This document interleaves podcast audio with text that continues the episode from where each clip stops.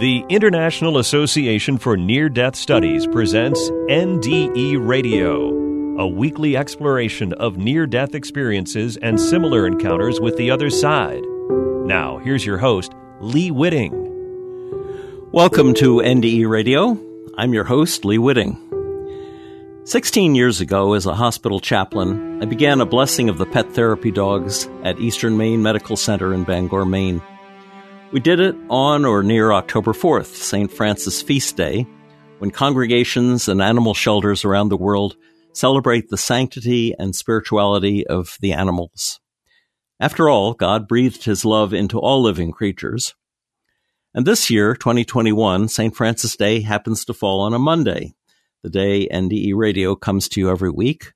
So I thought I would include you, the listener, in our prayers, poems, and observations about the sacredness of all life on our planet. There are rites of passage for all living things, and sometimes they even tumble together in the drama of hospital life. As a chaplain, I participated not only in births and deaths, but in stillborn baptisms, deathbed weddings, and born again spiritual resurrections as patients recovered from near death experiences. But of all the rituals of hospital life, I think my most favorite has been the St. Francis Day blessing of the pet therapy dogs. To love a dog and then to train it to freely share its love with sick strangers in need of comfort is a calling so demanding and at the same time so rewarding that it calls for ritual acknowledgement of the gift at least once a year. Of course, even just caring for a pet is like taking marriage vows such as to have and to hold from this day forth, for better, for worse, for richer, for poorer, in sickness and in health, to love and to cherish until death do us part. It's a similar bond we have with our animals through our shared love and dedication. More than 30 years ago, my wife Charlene and I were on a road trip visiting the small towns that circle around Mexico City when we came upon a churchyard that looked more like a barnyard. It was so full of animals. The local farmers had brought not only their pet dogs and cats, but milk cows, roosters, ducks, sheep, goats, and rabbits to the annual, annual, annual blessing of the animals. It was October 4th, the traditional day for the feast of St. Francis of Assisi. Francis, the saint from whom the current pope took his name, was born in Italy some 840 years ago, the son of a wealthy cloth merchant. Francis became a soldier in his youth during a time when city states in Italy were at war with each other. But Francis was captured and imprisoned for a year, and then he fell ill. And when he recovered, he experienced a religious conversion that led him to renounce his father's wealth. In fact, the story goes that he took his clothes off in the town square right in front of the bishop returned them to his father, and told him only God was his father now. Ultimately, Francis founded the Franciscan Order of the Friars Minor and became a leader of the movement of evangelical poverty in the early 13th century. His consecration to poverty and charity gave him a personal charisma that drew thousands of followers. Francis' devotion to Jesus' way of life and his desire to follow Jesus' example reflected and reinforced important developments in medieval spirituality. The Poverello, meaning little poor little man, is one of the most venerated religious figures in Roman Catholic history. And for Francis' love of all the animals, Pope John Paul II recognized him as the patron saint of ecology. Now, here's a poem about St. Francis by Dr. Doggerel. Francis didn't start a saint. A saint's life's based on what one ain't. But in drunkenness and revelry, Francis was a sight to see, a youth clad in splendid grand attire to warrior status he aspired. It was only after he got sick and fever chilled him to the quick the saint began to mend his ways. His spiritual life did now amaze his wanton friends and wealthy dad. His spiritual leanings made Dad sad, and then sad to mad beyond all reason, his son's behavior verged on treason. Francis threw his father's goods away. The precious cloth his father, gray with working hard his whole life through, a sizable fortune he'd accrued, about which Francis turned quite rude. And when at last, in confrontation in a public town square declaration, the young St. Francis, rebel hippie, told his father off and then, quite snippy, stripped his clothes off, stood quite naked, and his father's wealth and home forsake did, declaring God his only father. Francis would no longer bother to be call, to be at his father's beck and call. His naked body said it all. God told Francis, Repair my church. And Francis then began to search for stones to fix St. Damian's, a chapel where he and faithful friends began a major reconstruction.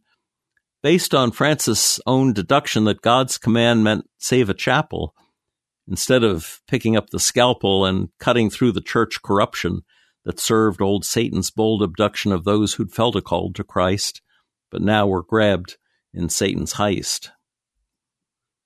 St. Francis lived in poverty, and though and through work and begging was set free from greed and avarice and care, he and his converts were aware they were against all church convention when they fed lepers. All apprehension of infection was now swept away since God's love ruled St. Francis Day. And then, accused of heresy, St. Francis met the papacy head on and gained the papal blessing no heresy was he confessing, but rather spoke of love for all. The Pope's agreement cleared the hall of any Franciscan opposition. The saint had won his rude petition. Of Francis are many stories told how he loved animals and bold to save a wolf who'd eaten sheep. He made the crazy, loving leap of negotiating with the farmers not to kill the wolf or harm her, but rather feed the wolf instead with scraps to be her daily bread so sheep no longer would be eaten. Such loving logic can't be beaten. Because St. Francis loved all creatures, his prayerful words and works are featured in this first week of October, and animal blessings are the sober result of all St. Francis' love. Medieval wisdom, like a dove, descends on all who love their pets, and kennels, shelters, even vets arrange for blessings to be made. Pets are eternal, unafraid. In Francis' name, in his name spoken, his love through history comes unbroken. The Greek historian Herodotus coined the saying, only the good die young. This was true for St. Francis, who lived only about 44 years, but it's especially true for our pets, unless your pet is perhaps a turtle. The ancient version of the saying reads, Whom the gods love dies young. It said the proverb originated with the story of two especially good sons who replaced two missing oxen and hitched themselves to a cart to carry their mother to a festival for the goddess Hera. The grateful mother asked Hera to reward her sons with the greatest gift anyone might receive, whereupon her sons lay down to sleep and never woke again. So death is a gift to the good. Our pets' short lives are there to remind us over and over that our lives are short as well. But we don't want it to end there for ourselves or for our pets, which brings me to a traditional part of this service, reading the famous description of the Rainbow Bridge. Just this side of heaven is a place called Rainbow Bridge. When an animal dies that has been especially close to someone here, that pet goes to Rainbow Bridge. There are meadows and hills for all of our special friends so they can run and play together. There's plenty of food, water, and sunshine, and our friends are warm and comfortable. All the animals who had been ill and old are restored to health and vigor. Those who were hurt or maimed are made whole and strong again, just as we remember them in our dreams of days and times gone by. The animals are happy and content, except for one small thing. They each miss someone very special to them who had to be left behind. They all run and play together, but the day comes when one suddenly stops and looks into the distance. His bright eyes are intent. His eager body quivers. Suddenly he begins to run from the group, flying over the green grass his legs carrying him faster and faster. You have been spotted. And when you and your special friend finally meet, you cling together in joyous reunion, never to be parted again. The happy kisses rain upon your face, your hands again caress the beloved head, and you look once more into the trusting eyes of your pet, so long gone from your life, but never absent from your heart. And then you cross the rainbow bridge together. What do the various religions say about the souls of animals? In an article from December 12, 2014, reporter Adam Epstein attempted to answer the question Do all dogs go to heaven? He noted that a few years before, Pope Francis made the New York Times when he told a little boy whose dog had recently died that paradise is open to all of God's creatures. Also, Pope John Paul II said back in 1990 that uh, animals do have souls. Some Christian churches differ, however, on whether animals are welcomed into heaven. Mormons apparently take the position that animals can go to heaven. Islam, according to Epstein, offers no clear answer. In Islam, all souls are eternal, including those of animals. But in order to get to heaven, beings must be judged by God on Judgment Day, and some Muslim scholars say animals are not judged as humans are. Others say they are judged, but it's unsettled what exactly happens to them after that. The Quran does say that those who enter paradise can have whatever they want, though, so perhaps you can just request that you can bring your pet. Buddhism views animals as conscious beings, noting that humans can be reborn as animals and animals can be reborn as humans. Humans and animals are thus all interconnected. Hinduism also outlines a type of reincarnation in which a being's eternal soul is reborn on a different plane after death, continuing until the soul is liberated. Animals have souls, but most Hindu scholars say that animal souls evolve into the human plane during the reincarnation process. So Hindus say animals are a part of the same life, death, rebirth cycle that humans are in, but at some point they cease to be animals and their souls enter human bodies so they can be closer to God. Epstein writes that Judaism is rather fuzzy on whether or not heaven or hell even exists. So it's no surprise that it's also unclear about whether or not animals can go to these places. Some rabbis say they do, and others say they do not. What's implied, however, is that animals do have souls in Judaism. Jews who keep kosher don't eat the blood of birds and mammals because that's where their souls are said to be held. For most NDEers, of course, the answer is clear. All dogs do go to heaven. And for the avatar purpose of pets to people, I turn to uh, Scott Adams' cartoon Dilbert. In last week's Sunday paper, by coincidence, Dilbert, the corporate engineer, and Dogbert, the conniving dog, are having a conversation. And Dilbert asks the dog, Do you ever wonder about the true nature of reality? I, I mean, is any of this real? The dog replies, Maybe we're a digital simulation that was designed to entertain a higher intelligence? Dilbert then asks, How would we be entertaining to them? The dog says, Oh, the usual way, by being idiots. The cartoon could have ended there, but the dog added, I have a little secret. Our creator, is using me as an avatar to guide you into a better understanding of your reality. Dilbert says, I don't believe you. And Dogbert says, he knew you'd say that. Now, discounting the fact that since Scott Adams is their creator, the cartoon therefore becomes an inside joke. But I do believe our creator gave us pets to guide us into a better understanding of our reality and that reality is based on the building blocks of love.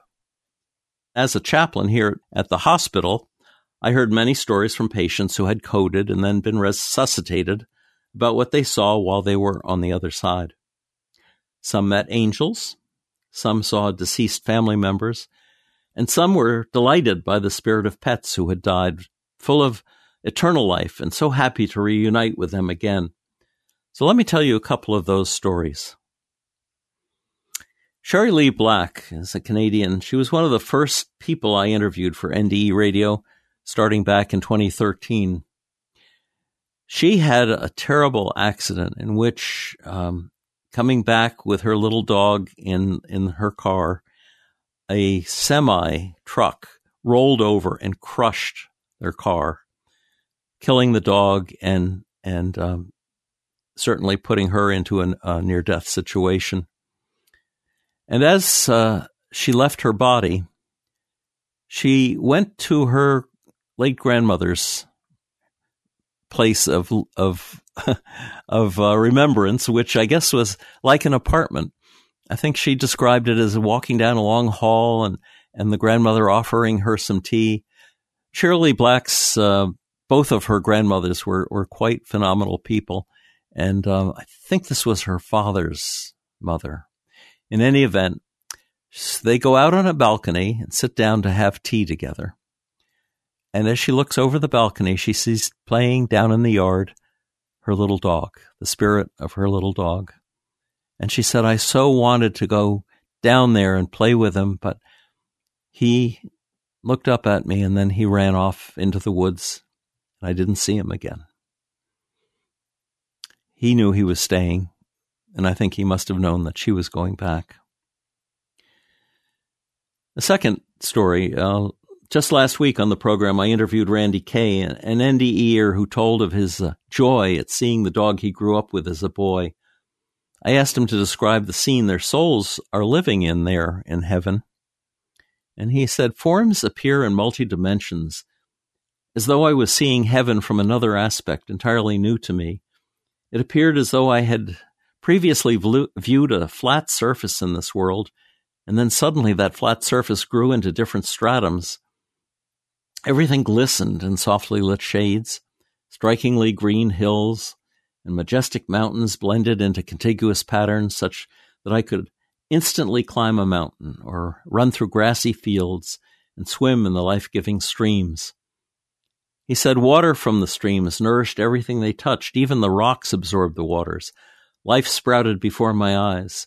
Plants of every kind budded forth new flowers over and over again in a slow, graceful motion.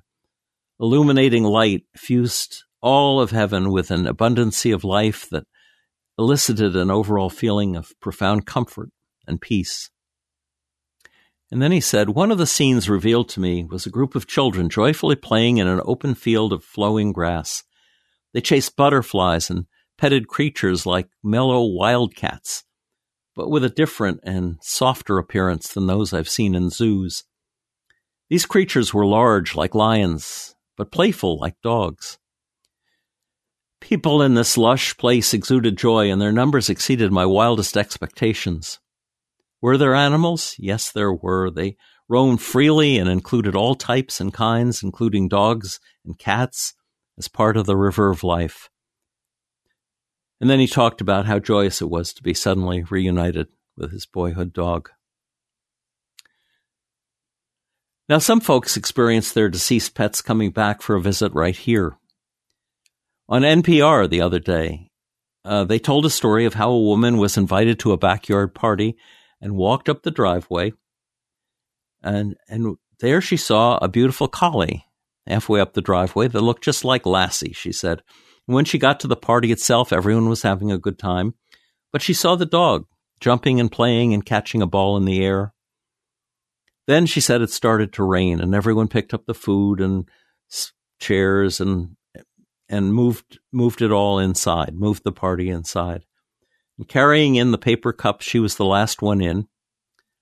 She said she looked back and made eye contact with the dog, who was now sitting alone in the yard watching everyone leave. When she got inside, she asked the woman who lived there, But what about the dog? What dog? was the reply. The collie, the one that looks like Lassie. There was a long pause, and then the woman said, Well, that was my dog. She died two years ago. She's buried out there in the backyard. There are also stories of ghostly dogs who have saved lives. Here's another Dr. Doggerel poem, but it's based on a true story.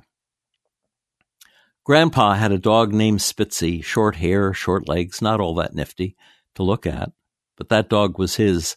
Dedicated, don't you know? He'd follow Grampy where he'd go. An old man with an old dog there, call it love or call it care, that dog was there.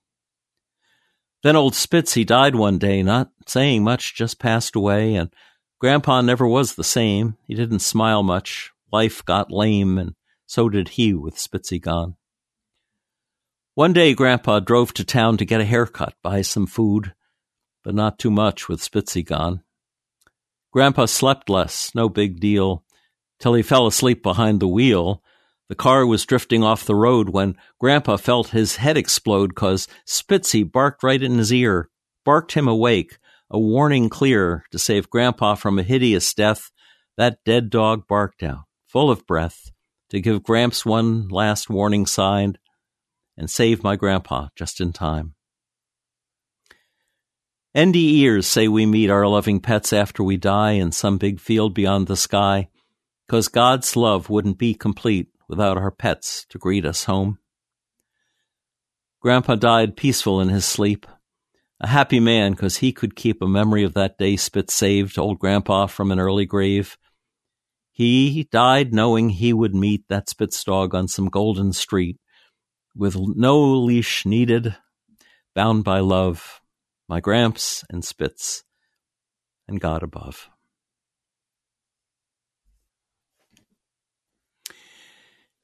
Here's a prayer attributed to St. Francis.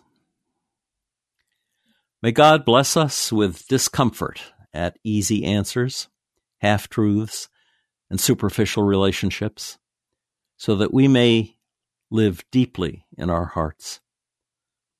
May God bless us with anger at injustice, oppression and exploitation of people and the earth, so that we will work for justice, equity, and peace. May God bless us with tears to shed for those who suffer, so that we will reach out our hands to comfort them and change their pain to joy. And may God bless us with the foolishness to think that we can make a difference in our world so that we will do the things which others say cannot be done. Amen.